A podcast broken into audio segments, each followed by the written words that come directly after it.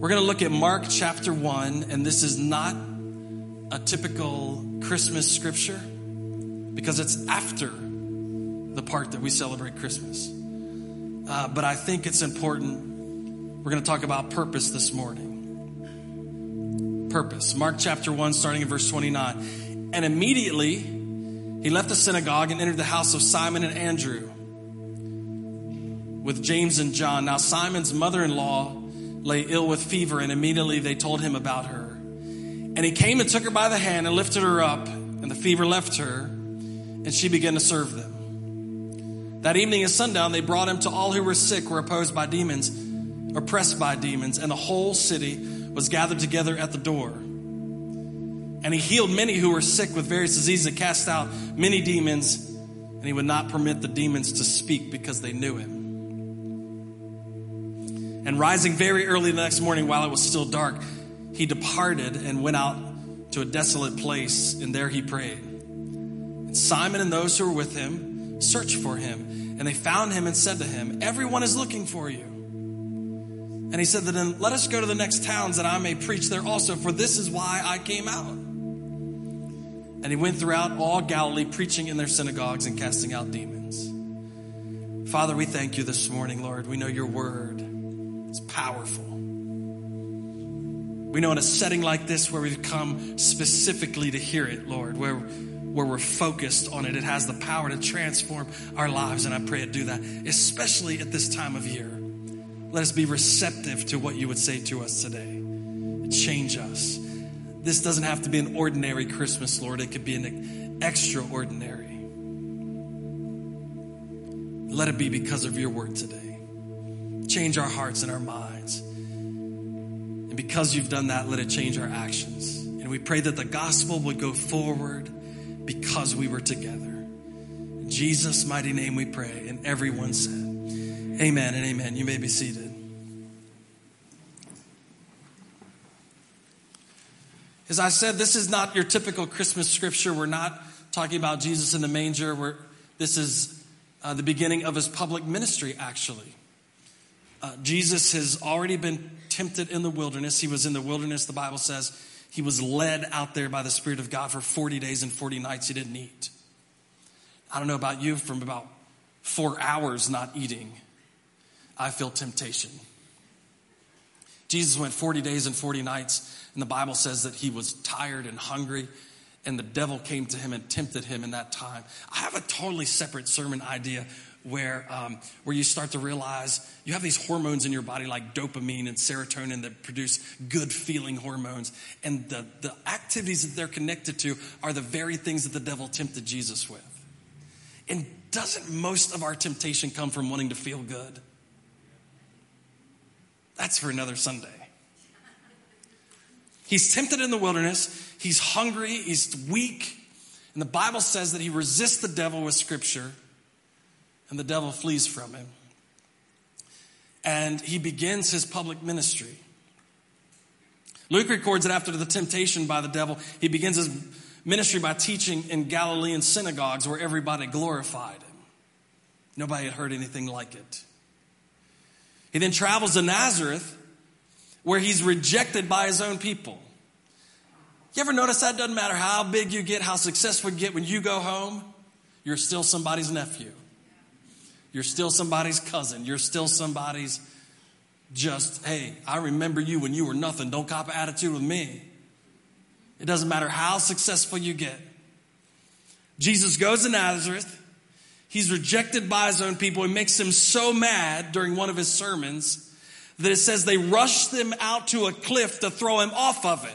Now that's a bad family reunion. When you say something so bad at the family reunion that they want to rush you out to the cliff and toss you off of it. But Jesus is not only human, he's 100% human and 100% God. The Bible says that he walks right through them. He just walks out. He ends up at Simon Peter's house with Simon Peter's brother Andrew and we find out that Simon's mother in law had a high fever, and Jesus takes her by the hand, heals her, and she begins to serve him. Now, you can debate whether that was a good idea to heal the mother in law. I have a wonderful mother in law that I would always ask God to heal.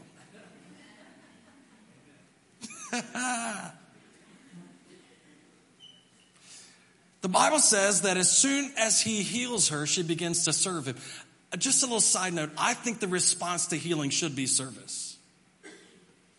I don't think we can look over that. I think if, if God has redeemed you, you should serve. If He's healed you, you should serve. If He's, if He's made a way where there seems to be no way, the response should be, What do you want me to do? I'm serving. And the Bible says that his mother in law was sick. Jesus comes to her, takes her by the hand, lifts her up, boom. She has no fever. She was running extremely high fever, has no fever anymore.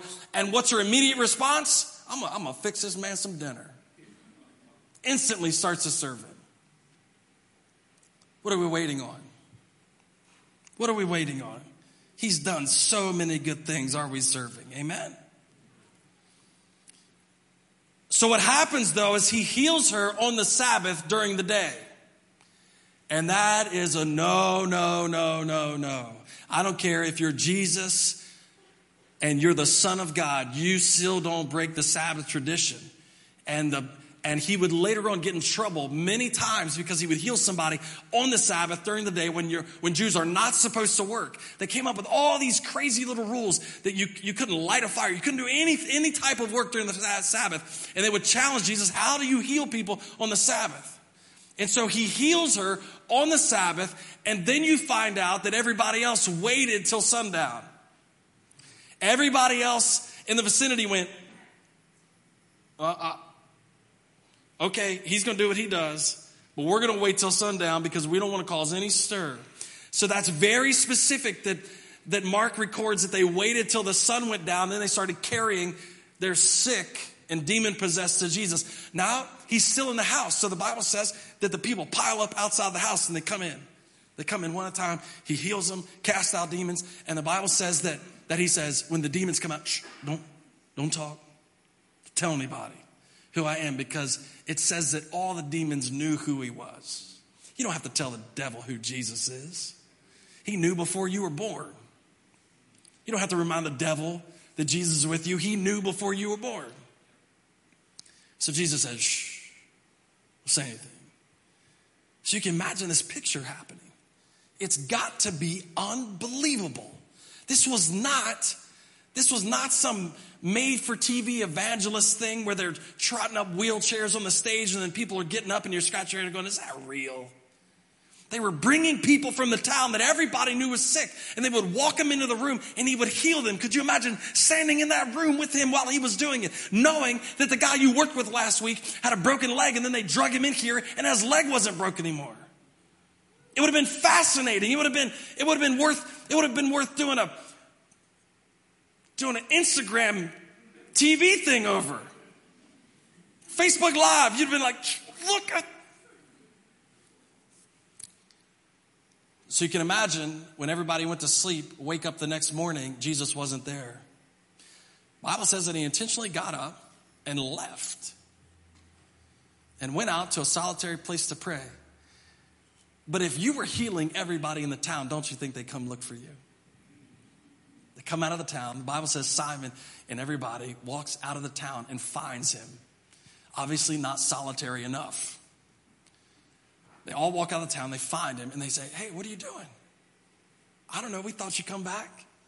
And we could just create a bunch of healings in front of you again. You could heal everybody, and then you could give everybody some money.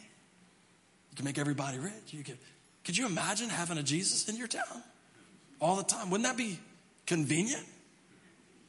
Hey, Jesus, my boy won't listen. I'm going to leave him with you for a second.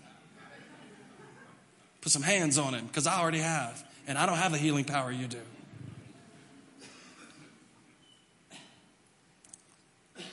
Jesus tells them, I've got to leave. I'm leaving. He said, This is why I came out, because I've got to go preach at other places. I want to talk to you this morning about purpose. I want to talk to you this morning about purpose. Because at this time of year, you have to be, I, am enamored by the intentionality of God. The, the, the stories that we've talked about for the last three weeks about how he intentionally went to the shepherds, how he intentionally was born in Bethlehem, how he's all this intentionality that God orchestrated all the way up to this point. And then we, and then we seem to lose a grip on it sometimes in our lives because our lives become less intentional than what God intended them to be. And I believe it all has to do with purpose. Knowing your purpose will cause you to do things on purpose. Somebody say amen. Knowing your purpose will cause you to do things on purpose. Purpose as a future end will cause us to have a purpose as a current intentionality. Let me explain that. So if you know what your purpose is, what you what you're supposed to accomplish on this planet, if you know what your purpose is, that will cause you to carry out purpose with what looks like intentionality. So I know what the end should look like so I can be intentional in the now. Amen?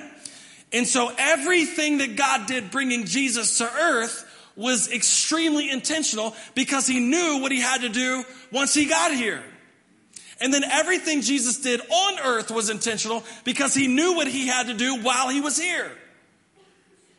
You know what I never hear Jesus recorded saying? Oh man, sorry, I didn't mean that. Oh, I didn't mean that. Sorry, sorry, I mean, I didn't mean to do that.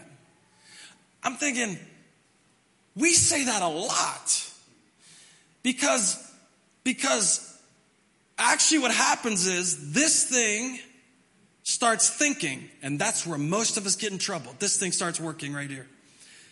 And then the space between this and this is small, but there's a little part right here that you should have a, vo- a vocal HEPA filter in that thing right here. Because the crazy part is most, most of us go through seasons where what happens here comes out here, and then we immediately say afterwards, I didn't mean to say that. To which I reply, Oh, no, you did. You just got caught thinking something out loud. Jesus never did that. He never did something and somebody find out about it and go, oh, I didn't mean to do that. There was purpose in his life, so everything he did was on purpose. That gave him less excuses as well. Jesus didn't say, Hey, my father's God. Oh, whoa, whoa. Actually, he did say that. He said, Everything I do is what I see the Father do. I have no excuses. It's all on purpose. I only do what I see the Father do. So there is no wiggle room with me. If I do it, it's on purpose. Ooh, that'd be a dangerous life to live. Hey, you sound a little smart aleck right there. Oh, oh, that was on purpose. Oh, yeah, yeah, yeah. Hey, did you tell on me? Yes, on purpose. Yeah, yeah. Hey, did you skip over me? Yes, on purpose. Could you imagine living your life that way? No, no, no. I intentionally didn't put you in the group. You're not performing. You got cut. Could you imagine? No, oh, you know what? I didn't mean to do that. Jesus never said those things because he was focused on an end, and the end was the cross. So that means from birth, from what we're celebrating in a couple days from that day to the cross, everything was intentional. I'm proposing that through the Spirit of God, we could live a life similar to that. I didn't say it'd be easy, and we're going to talk about that. But I'm proposing we could live a life similar to that so that we don't walk around going, hey, what do you, I don't know. I don't know, man. I'm just, I'm just trying to figure it out. Let me show you what happens in Luke chapter 2. This is 12 years after Jesus was born. Luke chapter 2, verse 41. Now the parents went to Jerusalem every year at the feast of the Passover. It was tradition.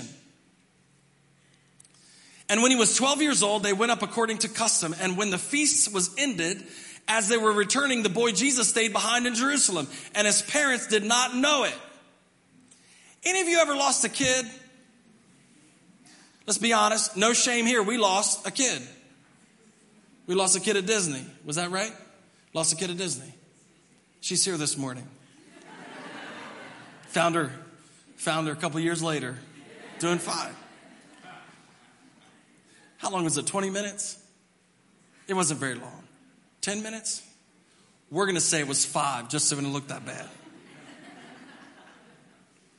Now watch this. And when he was 12 years old, they went up according to the custom. And when the feast had ended, they were returning, and the boy Jesus stayed behind Jerusalem. His parents did not know it, but supposing him to be in the group, they went a day's journey.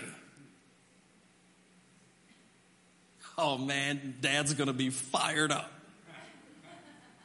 Because if he's 12 years old, they probably had other kids. So I can imagine riding in the station wagon a whole day. And mom looking at dad, and dad looking at mom and saying, Hey, I don't think Jesus is in the back seat. And I said, Oh, he's with cousin Jimmy. And then they give him a cell phone and they call over to cousin Jimmy. And Jimmy says, I ain't got him. And they call over to Aunt Susie and says, I ain't got him. And then they start to panic. But see, a mom's panic and a dad's panic are two different things. A mom's panic is like, oh, there should be come, there could be something wrong with him. A dad's panic is, I'm gonna wear him out. He should have gotten the car just like with all those other kids. You wait till I get to him. Riding down the road the whole way, a whole day's drive back to Jerusalem, and you're thinking two different thoughts. Oh, you wait till I get a hold of that kid. He better be hurt. There better be a good reason. There better be a real good, he better been kidnapped, and there better be a ransom. Because if I come back and he's just sitting there, and the mom's like, but, but we, got to, we got to, we got to find him. It's like, pull yourself together. They get back there. They find him teaching at 12 years old. Now, now watch what the Bible says. And when they did not find him, they returned to Jerusalem searching for him. After three days, they found him in the temple. After three days, a day out, a day back, a day searching. Three days they find him in the temple, sitting among the teachers, listening to them and asking them questions. And all who heard him were amazed at his understanding and his answers. And when his parents saw him, they were astonished.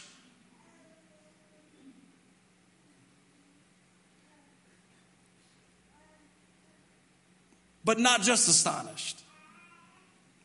And his mother said to him, Son, why have you treated us so? through her teeth like this Son, behold, your father. Come on, guys, you got to read scripture the right way. She's saying, Why in the world did you do? Now she's in front of church people, so she's got to act saved. She's in the temple. He's sitting there listening and asking questions. Everybody hears him talk, is astonished. She is trying to act like she's supposed to because if they'd have got him outside, she says, Son, why have you treated us like this? Your father has been looking for you.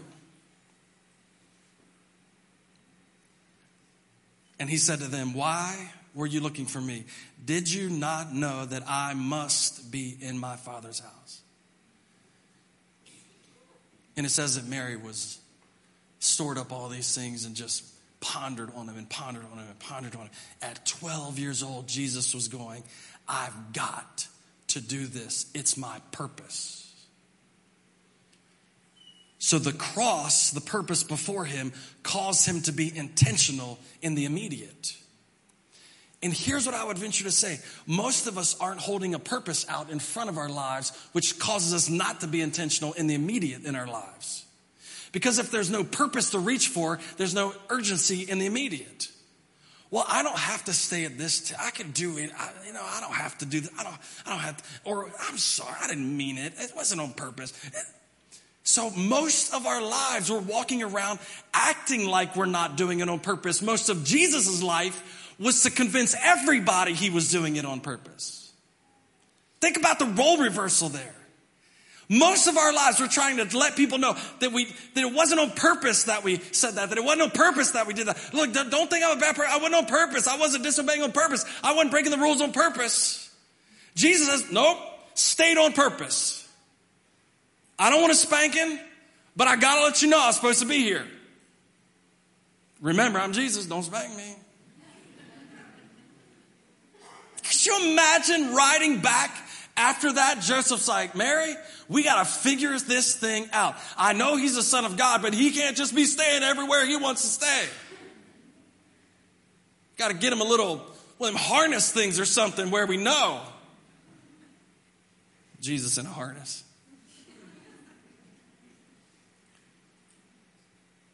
Let me ask you this today or let me make this comment. If we lack intentionality, maybe we should look to see if we have purpose in our lives. Because purpose always shows up as being intentional in the immediate. if God has purpose and, I, and I'm sold on it, I know that's what I'm supposed to be doing, then it changes what I do today. Changes when I wake up. It changes when I go to bed. It changes what I focus on during the day. It changes everything. And when God had a purpose, He sent Jesus to earth and it changed everything. And there wasn't a morning that Jesus woke up and went, ah, I woke up too late and I missed it. Everything was on purpose. So when He was healing people, it was on purpose. And when He was leaving, it was on purpose. It was all on purpose. So knowing your purpose will cause you to do things intentionally. Something that I'm fascinated by is how success and failure can affect that in your life. Anybody ever thought they knew their purpose and then they failed at it? Anybody ever done that? Watch this. This is fascinating. Purpose is never defined by success or failure. Look at your neighbor and say, I might be failing now, but that doesn't change what I'm supposed to do. You're like, well, I'm not failing. You will be at some point in time. Tell them, I may be succeeding now, but that doesn't change what I'm supposed to do. Because too much success and too much failure can, can turn the ship the wrong direction. Watch me. Luke chapter 4, verse 29. Luke records the same situation that happened at Simon's house. But he does it in a little different detail. In Luke chapter 4, verse 29, he records that when Jesus was in Nazareth, they wanted to throw him off the cliff. It goes to chapter 42, and they didn't want him to leave. Remember what we talked about last week about the freest you will ever be is when you're not bound to the approval of man? You will never follow the purpose of God in your life if it's always based on success or failure. It won't happen. You'll give up. Either you'll stay too long because you're successful or you'll leave too early because you're failing. Watch this. Jesus is in Nazareth preaches the same thing he's preaching other places. Other places they're clapping. Jesus of Nazareth, they're taking him to a cliff to throw him off the cliff. They're like, you can't stay here. We're ready to kill you right now. 20, not even 20 verses later. They're trying to get him not to leave. You ever come home one day and everybody's like, get out. Come home the next day, they're like, we're so glad you're home. If you ever raise teenagers, you know that can happen. People are fickle. God's purpose is not. So, what happens is if we base how we fulfill God's purpose on whether everybody is approving of it or not approving, or whether it looks like success or doesn't look like success, I would say Jesus in Nazareth could be labeled as a giant failure. If he started trying to start a public preaching ministry and the place he goes to, that is his hometown, they don't even like it, I'd say, Jesus, go back and practice a little bit. Maybe the way you're delivering it is off. They've never wanted to kill me. But aren't you thankful that Jesus wasn't beholden to either whether people were clapping or not clapping, whether people wanted to kill him or not kill him? Aren't you glad that he was focused on a purpose and intent on completing that purpose no matter what anyone else said? Aren't you glad about that? Aren't you glad that God didn't, didn't take a, a survey of the earth and say, hey, do you guys want a savior? Do you not want a savior? No, I know what needs to happen. And God said, I know what needs to happen. I'm sending Jesus. So what happens is, preaches in one town, they want to throw him over a cliff. Preaches and heals people in another town, they don't want him to leave. There'll be circumstances in your life where you will do the will and purpose of God and people will not like it. They may be close people. There's other circumstances where you do the purpose and will of God and people will clap. Know this success or failure is not the steering wheel. Because the Bible says, don't turn to the right or the left. And if we fail, we have a tendency to yank the wheel. If we get too much success, we have a tendency to yank the wheel. He says, stay focused. Stay focused on the races before you. Stay focused on fulfilling what God has before you. Says, look at Jesus, the author and finisher of, of our faith. Fix your eyes on him. The guy that's, the guy that was the example for all of us. He came on purpose. He was born in Bethlehem on purpose. The shepherds found out on purpose. The kings found out on purpose. All that was on purpose. And he, all that didn't happen on purpose just for Jesus to become a man and go, well, I don't know, we'll figure it out. No, everything from 12 on up was absolutely on purpose. Why did you leave us? Well, you know I had to be here. It's on purpose. So it's never defined by success or failure. One minute they're not going to approve, the next minute they are going to approve. Over and over in scripture we see this. Joseph repeats a dream that God gave him. And what's it get him? It gets him thrown in prison. It gets him thrown into sold into slavery, thrown in prison, forgotten about. But what was the intentionality of the whole thing? God's purpose at the end. And every phase of Joseph's life served that purpose. Go to Moses. God comes to Moses. Moses isn't interviewing for the job. Moses isn't sitting on the backside of the desert going, Hey, God, you got anything for me to do? Just sitting around here with the sheep. Thought I could be of some use. Moses going about his daily life, as boring as it might have been. God comes to him in a burning bush and says, Hey, I got a job for you to do. He says, I don't want to do it. He says, No, you're the man to do it. He says, I really don't want to do it. He says, No, you're the man to do it. And he says, Could you give me some help? Yeah, I'll send Aaron. I don't like it. It's not a good idea, but I'll send him with you. Go to Pharaoh, tell him to let everybody go. Or is there going to be trouble? Moses didn't realize when he, the first time he went to Pharaoh, the trouble wouldn't be for Pharaoh, but it, it would be for the people Moses was trying to deliver. Moses goes to Pharaoh the first time with Aaron and says, let, God said, let his people go. And Pharaoh went, what? What? And they make the work twice as hard for all the Israelites in Egyptian captivity. They make it twice as hard to the point that all the Israelites now come to Moses and say, Who told you to speak for us? We don't like what you're doing. Who told you to come talk for us? We don't. Can you imagine doing exactly what God wanted you to do and then having it turn out bad? If you don't have purpose, you'll quit right there. If Moses didn't have purpose, he would have quit right there. He'd have looked at God and said, Hey, man, I tried it. It was a pretty neat trick you wanted me to do. Nobody's for this. I took a poll. 100% want me to stop. 100%.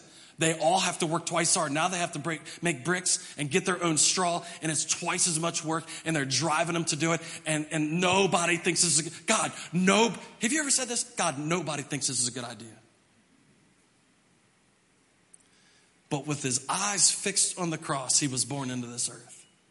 And everything from the manger to the cross was on purpose. Every time they tried to kill him, every time they wanted to throw him out of the out of the out of the uh, town, every time the Pharisees challenged him, everything was on purpose. And I'm not saying that we can go through life flawlessly like that, but I'm saying that we need to introduce the intentionality of purpose into our lives because the Holy Spirit works through us, willing God's way in our lives, and so we can wake up in the morning at the first instead of the sixth snooze button. I don't think it was six this morning. And we can say, Lord, today is full of what you want me to accomplish. Jesus came to the earth. Jesus was born on purpose, lived on purpose, and died on purpose. And I want some of that in my life. I don't want to walk around just, just trying to get through it or just trying to make it through another day. Lord, give me some purpose here. And purpose out front gives you intentionality today. And it helps you when you fail. Because guess what? Here's a public notice. You probably already have and you will again. And you're going to do something that's not popular. And you're going to do something that your coworkers don't agree with. And you're going to believe something that nobody else believes. And you're going to, you're going to, you're going to, you're going to give away stuff that nobody thinks you should give away. And you're going to, and you're going to spend time doing something nobody else thinks it's worth it. But the purpose laid out before you causes you to be intentional. And whether you succeed or fail doesn't change what he calls you to do. Whether you succeed or fail doesn't change what he called you to do. There's tons of times in Jesus' life, if you took a popularity poll, depending on who you polled, they wouldn't like it. I've never tried to kill anybody. The Bible says that they tried to walk him out and throw him off a cliff. If you try to start a public ministry and the first town you went to, they tried to kill you, You see the disciples now, hey man, you know, could we do this via video? Is there any way we could do something different here?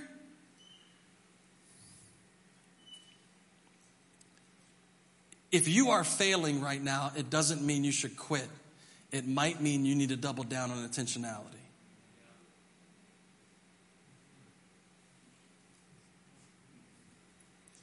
It might mean you need to double down on intentionality. Look, look, if your marriage is rough right now, it doesn't mean quit. It means double down. What's the purpose God called you to? Oh, now we're playing out in real life. It was nice when we talked about the ethereal Jesus thing, but now we're playing out in real life. If your kids are going through a difficult patch in their life, what's the purpose? I, I not to look at seasons of my kids' life. I tried to look at the purpose. Why did we have them? So that they could work for us. And that's worth.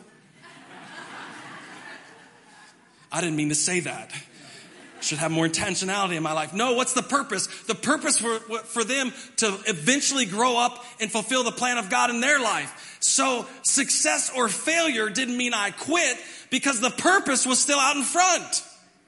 Amen. So what's the purpose of whatever you're doing now, whether it's marriage or kids or work? What's the purpose for it? Because it doesn't change.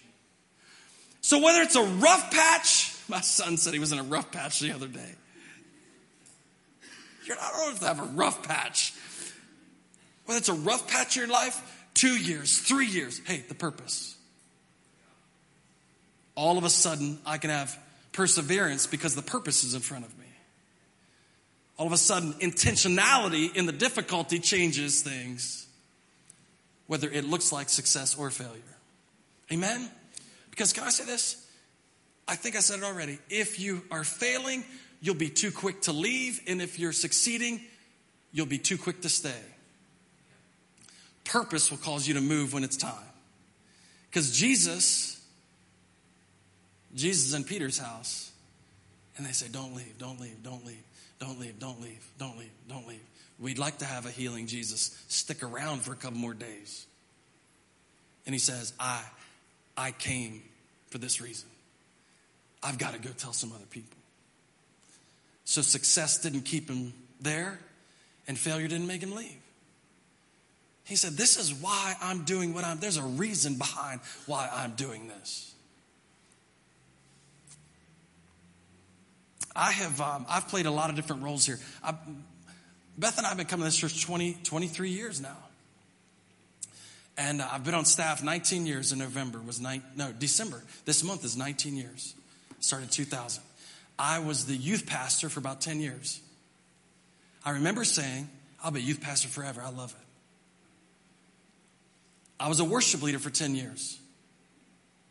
News to some of you. I was the tech guy. I was the construction guy. Still am at times. I was a straighten up the sanctuary guy. I was a, I was a whatever it was guy for years and years and years. The roles changed. And then, and then what happened, and I've told this story before, but it's fitting here. What happened is about you know, seven, eight years ago, maybe, maybe almost 10 years ago. I didn't know it. Pastor Don, I worked for Pastor Don for 16 years. I didn't know it. Him and some board members had gotten together and decided to hire another youth pastor. They didn't ask me.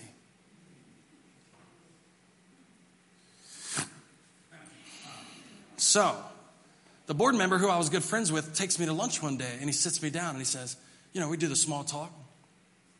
We're eating, and he says, Hey, Chris, uh, pastor and, and, the board have decided that uh, we think Adam should be the youth pastor.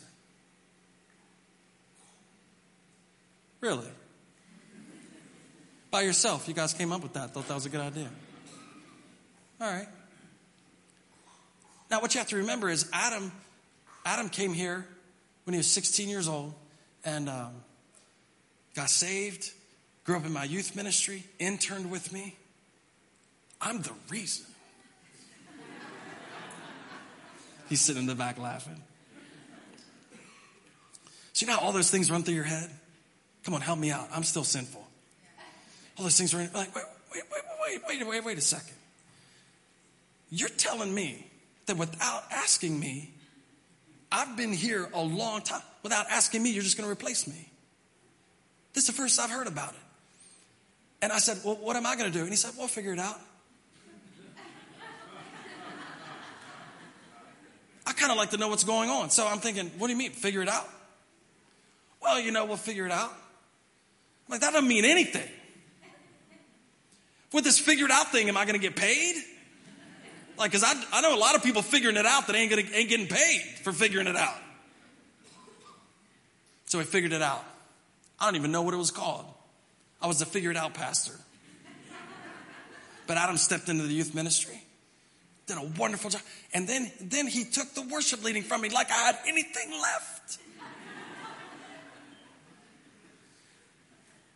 And here I am sitting over by myself. I've been at the church longer than anybody on staff. No, no defining role in ministry. Till the first service, I wasn't crying. I've only cried twice in my life. One of them was when I was being born.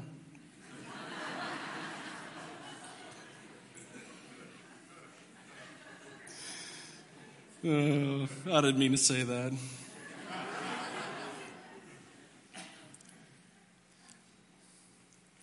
The problem is, some of you've tied up your purpose in what you're currently doing, and that's a mistake.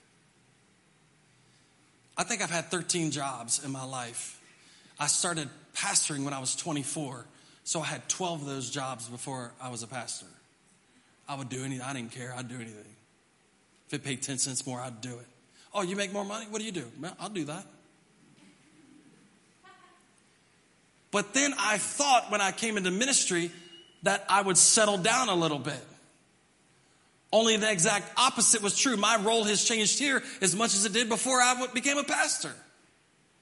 So what I started realizing was my purpose was not linked to what I was doing. What I was doing currently was fulfilling my purpose. And that's, that's something we need to wrap our heads around right now because some of you are anxious about a change in your life and you think God's purpose is left, but that's not the case. God's purpose didn't change because your job changed. Maybe your job changed to fulfill the purpose of God.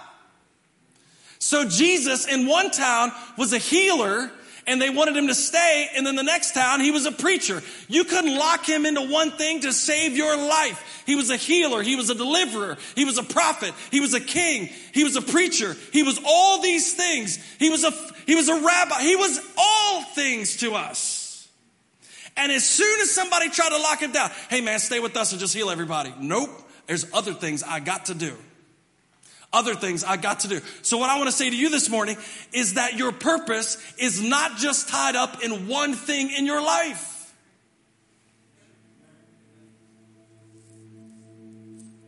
I know you're a mom, but that's not the only thing. I know you're dad, but that's not the only thing. I, I, know you may work this job for this season of your life, but that's not the only thing. So what it, what purpose does is it makes transition easier. Oh, we have so much trouble with transition, don't we? Like everything's changing. I can't handle the change. I can't handle the change. Purpose makes transition palatable. Did you hear that? Because now I'm not defined by what I do, but I'm defined by what I was called to. And then listen, you can serve people doing anything. You can love on people doing anything. You can, you can help people doing anything. You can be kind to people doing anything. You can, you can lay hands and heal people doing anything. Amen? And so we get so tied up. As soon as somebody wanted to put a label on Jesus, say, No, stay here and do this, he went, No, no, no. My purpose is bigger than one thing that you want me to do. So all of a sudden, I realized that everything God had asked me to do up to this point in time was to fulfill a purpose. It wasn't that I was only supposed to be a guy that sprayed bathtubs, because I did that. I sprayed paint on bathtubs. I sprayed paint on bathtubs. It was a good job, but I had it. I've done all kinds of things. And what I realized was I'm not defined by actually what I'm doing currently. I'm defined by the call of God and the purpose of His on my life. And so some people looked at Jesus on the cross and said, failure. God looked at it and said, success. Some people looked at Jesus and said, There's no, God looked at it and said, He's fulfilling the purpose. He's fulfilling the purpose. So stand to your feet. I want to encourage you today. Everything, everything God does is on purpose. Job said, No plan of His can be thwarted. Bethlehem, Nazareth, Herod, the angels, the shepherds, was all on purpose. And so I have to think that the God of all the universe, that has a gazillion options in front of him to do whatever he wants, if he put that much intentionality in getting the Savior here, and then all that intentionality to get him here and then get him to the cross to die for your and my sin, all that intentionality, that he's got the same thing for you and me. That the power that coursed through Jesus' veins is available to us today. The Bible says He didn't give you a spirit of fear. You don't have to run around wondering. You don't have to run around scared, but a power, love, and a sound mind. He said, I've given you a purpose. And whatever, whatever you find yourself doing today, it's intentionally put there, designed to, to fulfill that purpose. So stop fighting against it. Stop, stop moaning over some failure. Stop, stop gloating over success and realize that God has me on a trajectory to do His will in my life. And I can be confident today that it's not based on what people say I am, it's not based on the current job I have, but it's based on the power of God in me. And so it doesn't matter what I'm doing right now, what my role, I can do the will of God. I can fulfill the purpose of God in my life. Amen? So, with the intentionality of Christmas, we wake up and we say, Lord, do that to us. God, we see how on purpose you sent Jesus. And we ask you to do the same thing in our lives today. We ask the whole community change. God, because a group of people in a church out in the middle of West Virginia decided to live life on purpose. No matter what we find ourselves doing, Colossians, Paul writes, do it with everything you have as if we're working for the Lord, not men. And so we pray that this morning. We pray and ask you to give us that intentionality. We pray and ask you to give us that purpose this morning. And Lord, we pray that you help us navigate those things in life. And we pray that we'd be victorious in the end, that we, at the end of the day, you'd say, Well done, good and faithful servant. So, with the same purpose Jesus came, we pray you put that in our lives today. And we give you all the honor and the glory for it forever and ever. And it's in Jesus' mighty name we pray. Come on, church, say amen. He's good, amen. Amen. Hey, listen, why don't you encourage somebody on purpose as you leave? You can be generous as you go, and we'll see you back here Tuesday night, 7 o'clock. See you then.